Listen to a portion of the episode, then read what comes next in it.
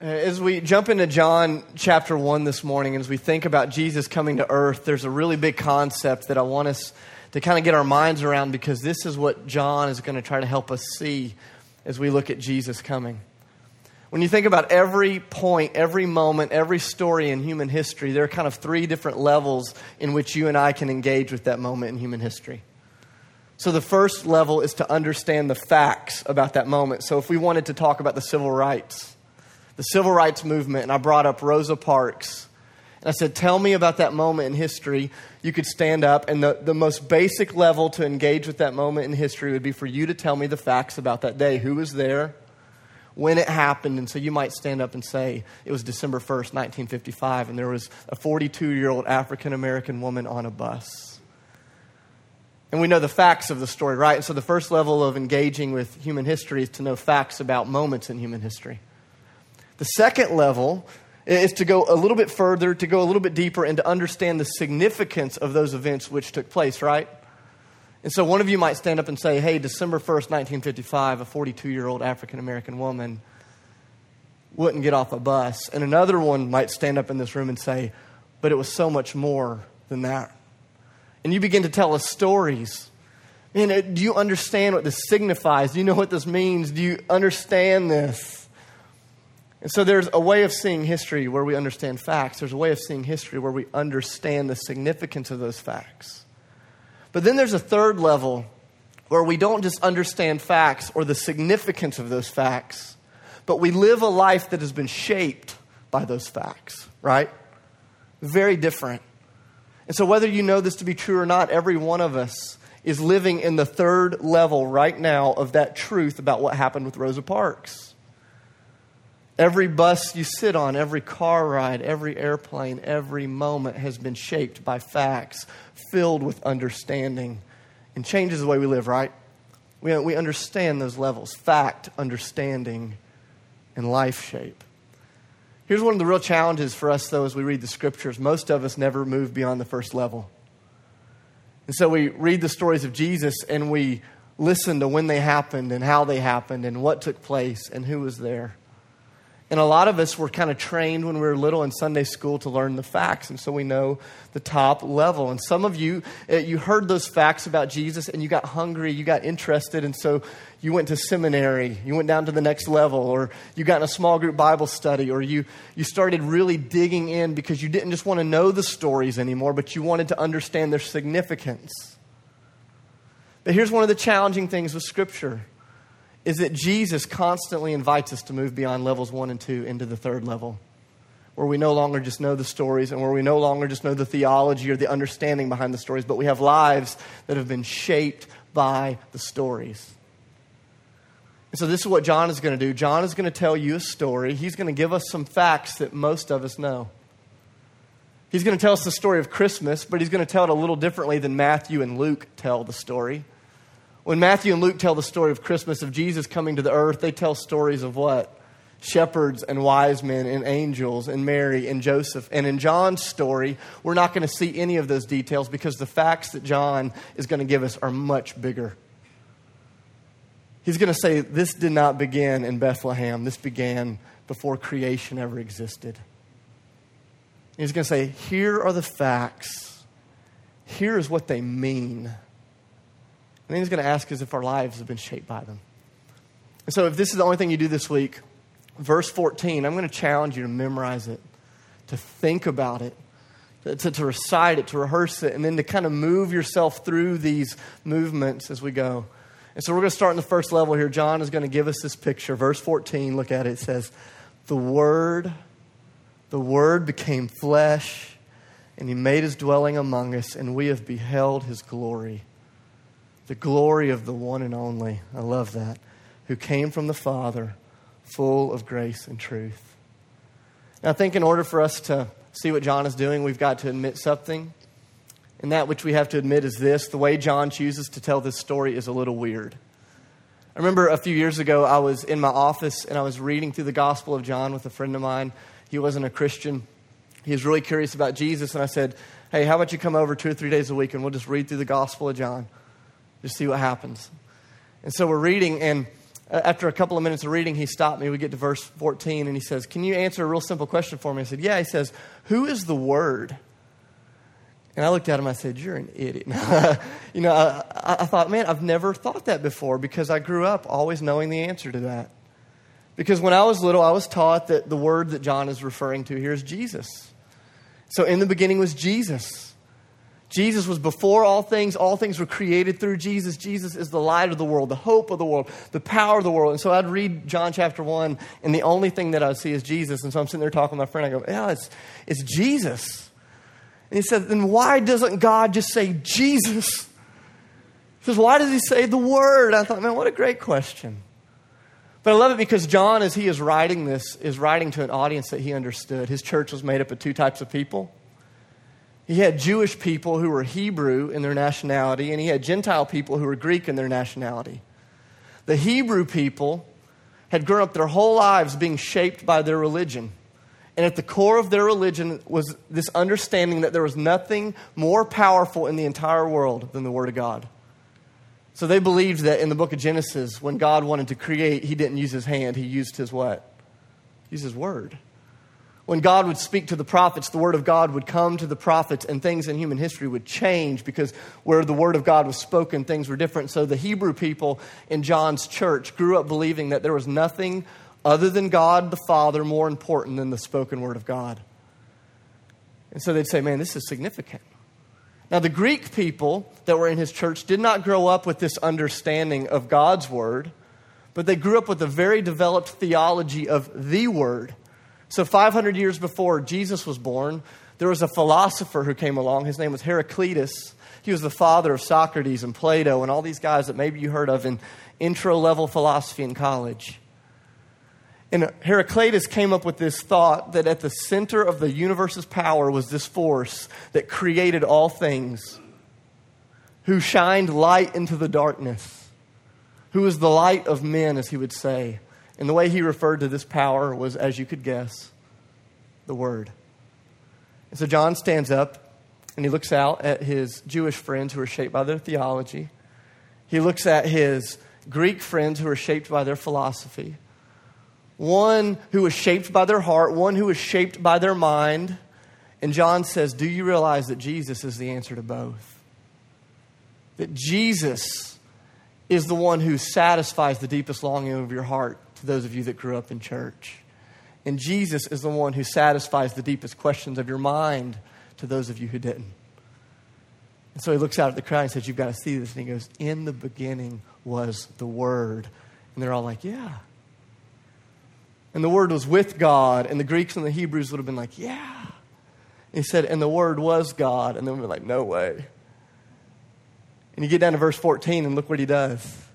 He says, And the Word became flesh and dwelt among us, and we have beheld his glory, the glory of the one and only sent from the Father, full of grace and truth. Some of us have been in church too long because we miss the significance of what he says. He goes, You realize that the power that created the entire universe and held it together came into the earth and lived in a human body. And some of us, that's escaped us because we've heard it so much. And some of you are going, man, that is weird. And the answer is, yes, it is. But it's gloriously good. And I love what John says. He looks out, he says, this is a huge truth. God, in all of his might, in all of his power, in all of his strength, came. And when he came, he came as the Word, the Word that you both understand. And the Word came in the form of Jesus. And this is what he's saying is Jesus is not just another prophet among prophets pointing to God. Jesus is not just another God trying to, to enlighten the way to God. Jesus is the one to whom all other prophets point, to whom all other philosophies point to whom all other thoughts point. He goes, Jesus is the central character of the story that God has been writing since the beginning of creation. And so the crowd looks out and they go, wait, Jesus was born in Bethlehem to Mary and Joseph. And he says, yes, but the story started way before then. And you've got to understand, he is not a carpenter and he is not a peasant. He is God among us. And if he is God among us, it changes the way we deal with him, right? I love this. He says, The Word became flesh. And this is huge. I love that when God was coming after you and when God was coming after me, He did not come after you with fleeting emotions or hollow philosophy, but He came after you in the form of a person. Because God knows how easy it is for you and I to reject emotions, right? Our, our emotions are fickle, and our philosophies are even worse. And God knew how easy it would be for us to walk our ways out of our feelings and out of our philosophies, but He knew how difficult it would be for us to get beyond the humanness of Jesus as, as He beheld the glory of God. And so I, I love this. God sends Himself in such a way that you and I look at Jesus, and you have to decide whether or not what He says is really true. Because here's the deal if Jesus is not God in the flesh, then He's a lunatic. I have a lot of friends that say, man, Jesus is a great teacher. I don't, I don't think he's God, but he's a great teacher. And I think he's a good person. If Jesus is not God, listen to me very carefully. If he is not God, he is not a good person. Because isn't it true that other people have come and said, hey, I'm the Son of God? And we think they're what? Crazy. If someone shows up and says, yeah, I was born of a virgin, you think they're what? Crazy. If someone says, I'll be killed and raised from the dead, if they don't do it, you think they're what? Crazy. And so Jesus is either God or he is a liar. And John is making the evidence just abundantly clear in this first level. He goes, I'm giving you the facts. Jesus Christ is not just another man, he is God, and he is in the flesh. And this, this idea of being in the flesh is, is so beautiful. It literally is just John's way of saying very poetically that the majesty of God, the power of God, the strength of God has been made soft, has been made fragile, has been made vulnerable, has been made accessible. I don't know if you've ever read the Old Testament, but there's this story in the Old Testament. There's a guy named Moses, one of the greatest leaders in the history of the world by the grace of God. And Moses is talking with God one day, and he says, I would love to see you, God. God says, you don't understand what you're asking, man. He goes, Your mortal body could not handle standing in the presence of my glory. You couldn't do it, it would kill you. And I love this because God knew, God knew that if He gave us the answer to our prayers, God let us see that we couldn't handle it. And so God comes in a way that we can see. God comes in a way that we can hold on to. God comes in a way that we can behold.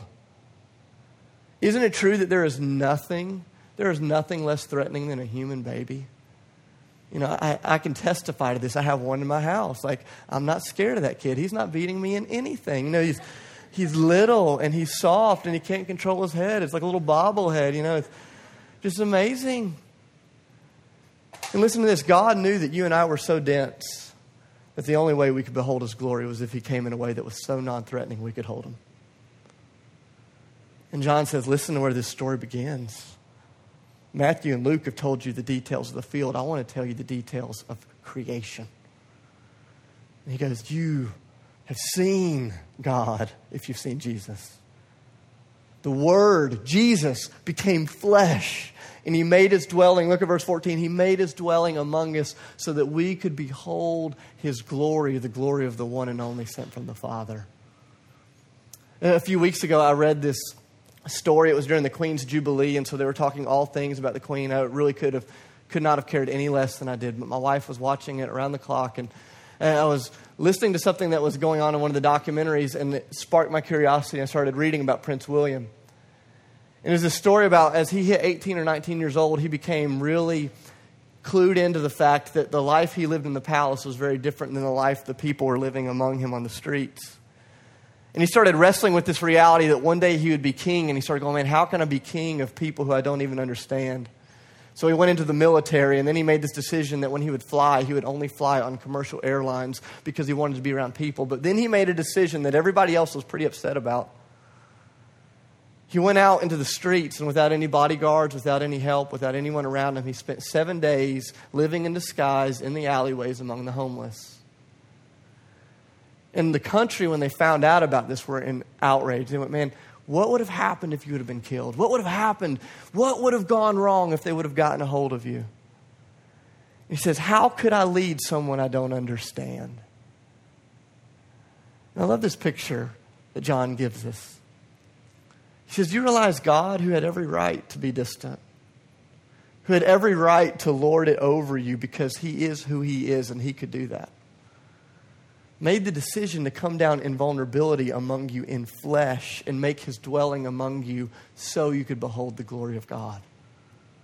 And I love this word dwelling. I don't know if you write in your Bibles. If you do, you should just underline it. The word dwelling, translated in the original language, is the same word they use in the Old Testament for the word tabernacle. The tabernacle was literally just this tent. It was this portable church, this portable temple that the Israelites would take with them wherever they'd go. And so, back to the conversation that we referred to a minute ago with Moses talking to God. Moses goes, I want to see your glory. And God says, You can't. But if you'll put together a tabernacle or a tent, he says, I'll dwell in the most holy of holies, and you'll be reminded that my presence is always with you. And so, during the life of Moses, during the people at that time, they'd come into the tabernacle, and for a season, they were constantly reminded of the closeness of God. But after a while, they were no longer just reminded of his closeness, they were actually reminded of their separation because every time they went to the tabernacle, they had to take a sacrifice. And so, every time they went to the tabernacle, it reminded them that they weren't good enough to see God. And they weren't allowed to speak to God. They had to speak to a priest who would speak to God. And so every time they spoke to the priest, they were reminded that although God was near, he was not near enough. Although he was close, he was not close enough. And the tabernacle became this kind of crazy paradigm in their lives. And this is the word that John uses. He says, Do you realize that when Jesus was born, when Jesus walked among us, he became our tabernacle? And that unlike the tabernacle that Moses and them would put up in the desert, we are not reminded of our distance when we see Jesus. We're reminded of God's closeness. Says Jesus becomes our tabernacle, and as we go to him, like, did you think about this this morning? None of us came into this room. Like, none of you brought in a goat or bull or a donkey or a chicken to sacrifice. If you did, we'd kick you out of here. It'd be so weird. Why didn't you do that? Because Jesus is not only the tabernacle, he's a sacrifice. And not only is he a sacrifice, he's the priest, right? And Jesus says, as you see me, as you realize that God has moved into the neighborhood to dwell among his people for the purpose of beholding his glory, the distance between you and the Father is no longer as far as you thought it was. One of my best friends growing up was Catholic, just a wonderful dude from a wonderful family. I remember one night in college, we were sitting there smoking cigars, and we were just talking about life and theology and all these things. And he just, he said, Dave, I've always had a real interesting moment. He says, every time I go in to confess, he says, I have this tension in me because I know that God is forgiving me, but it stinks that I have to talk to another person. He says, that moment constantly reminds me that God is near, but not near enough. And I remember talking to Josh and going, man, that's sometimes been my story. Or I, I, come to church, I come to the tabernacle, but I'm not walking in the new tabernacle, the new sacrifice under the lordship of the new priest. And this is what John is saying. He goes, Man, God has emptied himself of his power so that you could behold his glory or his significance or his beauty. He's lived among you. What's the last part of verse 14? Look at it. I love it. It says, He's come from the Father, full of grace and what's that second word? Truth full of grace and truth. We live in a culture that pits grace and truth against each other, don't we? And so you know people who are extremely truthful. They will tell you the truth about who you are in a heartbeat, but they're not very gracious. We tend to live in a church culture that's full of grace, but not very full of truth. And so we're quick to extend grace everywhere, which is wonderful, but we're very rarely courageous enough to speak truth. And to have grace without truth or truth without grace is to not have Jesus because Jesus is both. And he holds them both together perfectly. They're not opposed, they're unified in Christ. And this is the picture that John is giving us. He says, Listen, God has come in all of his glory in a way that you could receive him for the purpose of seeing who the Father is. And he's done this with truth. In other words, you have seen the truth of who God is. When you see Jesus, when you look at his life, when you listen to his teachings, you have seen the truth of who God is. It's what Hebrews 1 3 says that Jesus is the radiance of God's glory, the exact representation of the Father. Right? Hebrews 1. But then he keeps going. This thing's not staying on my ear. So Jesus is not just here to tell you the truth about the Father and the truth about yourself. He comes here with grace to help you deal with the truth that you've just uncovered. Have you ever thought about this reality that it, as you see the truth of who God is, it's kind of terrifying when you see the truth of who you are? If there's no grace.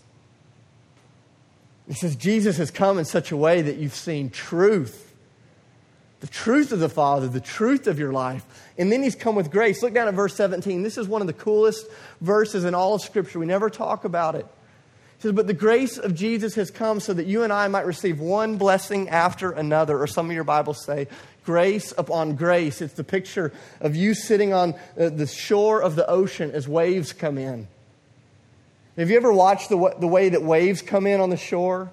One wave, and then another wave, and then another wave and they never quit coming. As one wave washes up, another one lapses it right. And he says, This becomes your interaction with God as you see the truth of who he is in Jesus. The grace of Jesus is grace upon grace upon grace upon grace. I love this. John goes, These are the facts of the story. God becomes flesh so you could behold his glory. He did this among you so you receive grace and truth. That's level one. In verses 2 through 13, he unpacks level two, and we're not going to hit every verse, but I want you to see the big concepts. He says, These are the facts. He goes, This is what they mean. He says, You realize if God really became flesh, this is what it means first. It means that nobody understands you the way that Jesus understands you. Hundreds of years before Jesus was born, there's a prophet named Isaiah. And Isaiah, prophesied about this moment that John is talking about with Jesus being born. It says, You will call him everlasting Father, mighty God, Prince of Peace, and wonderful counselor. Isn't it true that the best counselors are the people who have been where you've been, but have come out stronger than you've come out? And so, those of you whose parents have been divorced, you want to talk to someone whose parents have been divorced, right? Those of you that have struggled with addictions, you want to talk with someone that's struggled with addiction, but that's come out on the other side, right? Because the best counselors are the ones that understand where you are and give you hopes for where you could be. Now, I love this. If this is true, if the facts about Jesus are true, the, de- the first implication is that Jesus earns the right to be your counselor because he has been where you've been, but he stood stronger than you've stood. And no one understands you the way that Jesus does. Your loneliness, your pain, your rejection, your fear, even your doubt. Jesus understands it. And yet, the great difference between Jesus and me, Jesus and you, is that Jesus stands when we fall. And so, our counselor speaks into our experiences, but he speaks in ways that have life and, and, and real, real weight because he's withstood them. It's what Hebrews chapter 4 says is that we have a priest who understands us. He's not distant. He gets everything you've been through. The, the second implication is not just that Jesus understands you. The second implication is that God has heard your cries, that heaven has turned on the lights, and that Jesus has come for your rescue. That God has heard your cries, that heaven has turned on the lights, and that Jesus has come for your rescue. This is what you see over and over light into the darkness, over and over. These are the pictures he gives us in these 12 verses. There's a story, if you were in intro level psychology class in college, you've heard this story, I'm sure. 1964, the East Village in New York City, there's a woman named Catherine Genovese. She was a bartender, and at 3 o'clock in the morning, she's coming home from the late shift. And a man sees her in the parking lot, and he follows her back to her apartment. And when she's 100 feet from her front door, he begins to stab her. She cries out in the middle of the night, He's killing me, he's killing me, he's killing me. And reports uh, go off that 38 apartments turned on their lights to hear and to see what was going on. So people heard this woman's yells, they heard her cries, they flip on all the lights, and her attacker, because he sees the lights flipped on in the apartments above, he flees. He runs away and he hides in the shadows, and after about 10 minutes, he realized no one came down to help her. And so he returns to do what he had started, and he kills her. Two weeks later, a reporter for the New York Times writes an article that forever changed the way that the New York Police Department responded to calls and changed the way that they did things in New York City. And there's this one one little interview in this article with a person that lived in the apartment complex that just kind of brought me shudders the first time I read it. He said, You heard her cries and you turned on the lights, but you did not go down to help. Why? And he said, Because I knew if I went down to help, I knew what would happen to me is what was happening to her.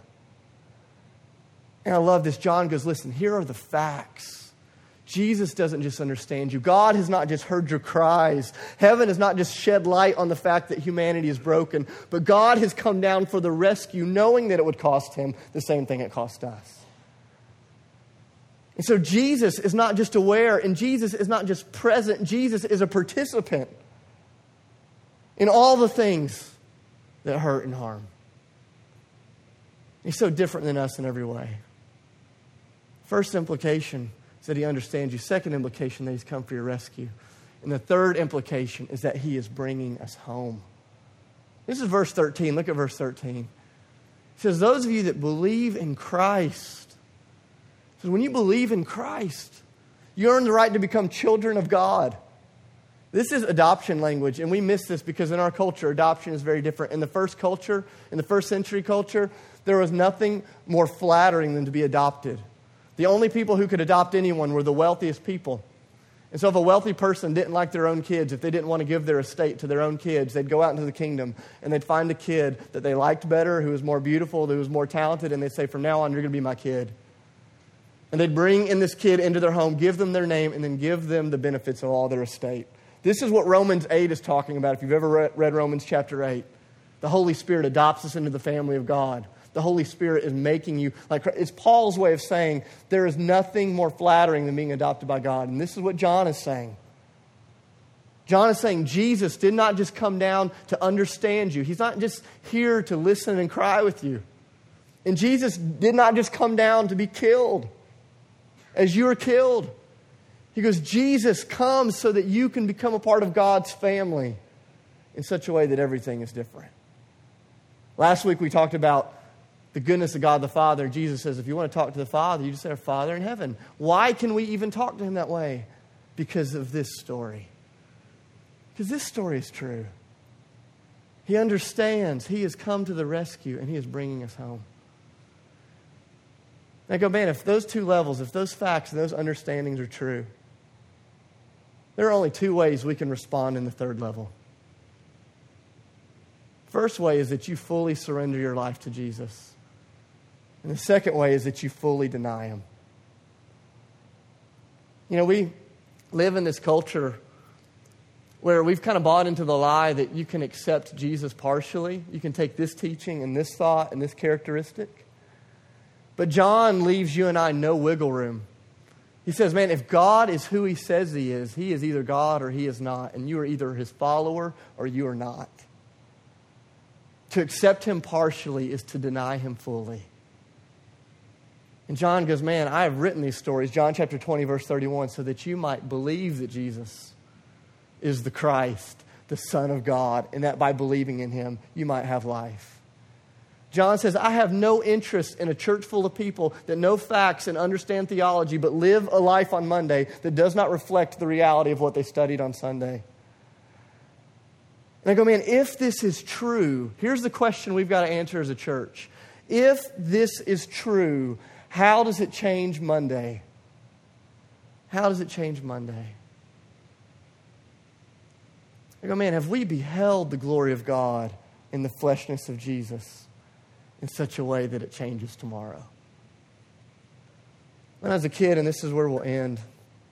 When I was a kid, I used to have Bible teachers that someday would sometimes would say, David, one day you are going to stand in the presence of God. And I don't know how you would hear that if you ever heard that, but I would hear that and it was like, crap. Like, I've got to quit cussing or whatever it was that I was into at the time, you know. I've got to quit doing all one day you're going to stand in the presence of God. And I'd hear that and I'd be terrified. And I want you to hear this for a second. There is a side of that that is super true. If you've never wrestled with that, you need to wrestle with that. One day you will stand in the presence of God in all his glory. You will see him. I mean, there, there's a weight to this. But there's a side that we never talk about. Do you realize that one day you're going to stand in the presence of Jesus? And you're going to see how wonderful He is. You're going to see for the first time in a way that is unveiled how deep the love of the Father is, how gracious He is, how powerful He is, how wonderful. And, he, and you're going to wonder why you wasted so much of your life chasing things that were far less significant. You know, one of the greatest challenges for the American church is not the things you're chasing that are evil, it's the things you're chasing that are good. And most of us have sacrificed the things of God on the altar of things that are good. And one of the challenges for you tomorrow morning is when you wake up is to not give your life to something less significant than the glory of God made known in Jesus. Guys, you have one life. We have one life. Don't waste it. Don't waste it. John goes, Man, this is Christ. You beheld his glory, full of grace and truth. What will you do with it? And this is where we're going to go next week as we talk about the Holy Spirit. The Holy Spirit who comes into our lives and allows us to be witnesses to the light, just like John the Baptist was. The Holy Spirit who comes in and turns our bodies into temples or little tabernacles, just like Jesus so, just like Jesus is the reminder in the world that God is not distant, as Christians, we become the reminder to our friends that God is not distant. But I go, before we even get to the Holy Spirit, you and I have got to decide if we believe, if we believe that Jesus Christ is the Son of God, the one and only, that if in believing in Him we'll have life.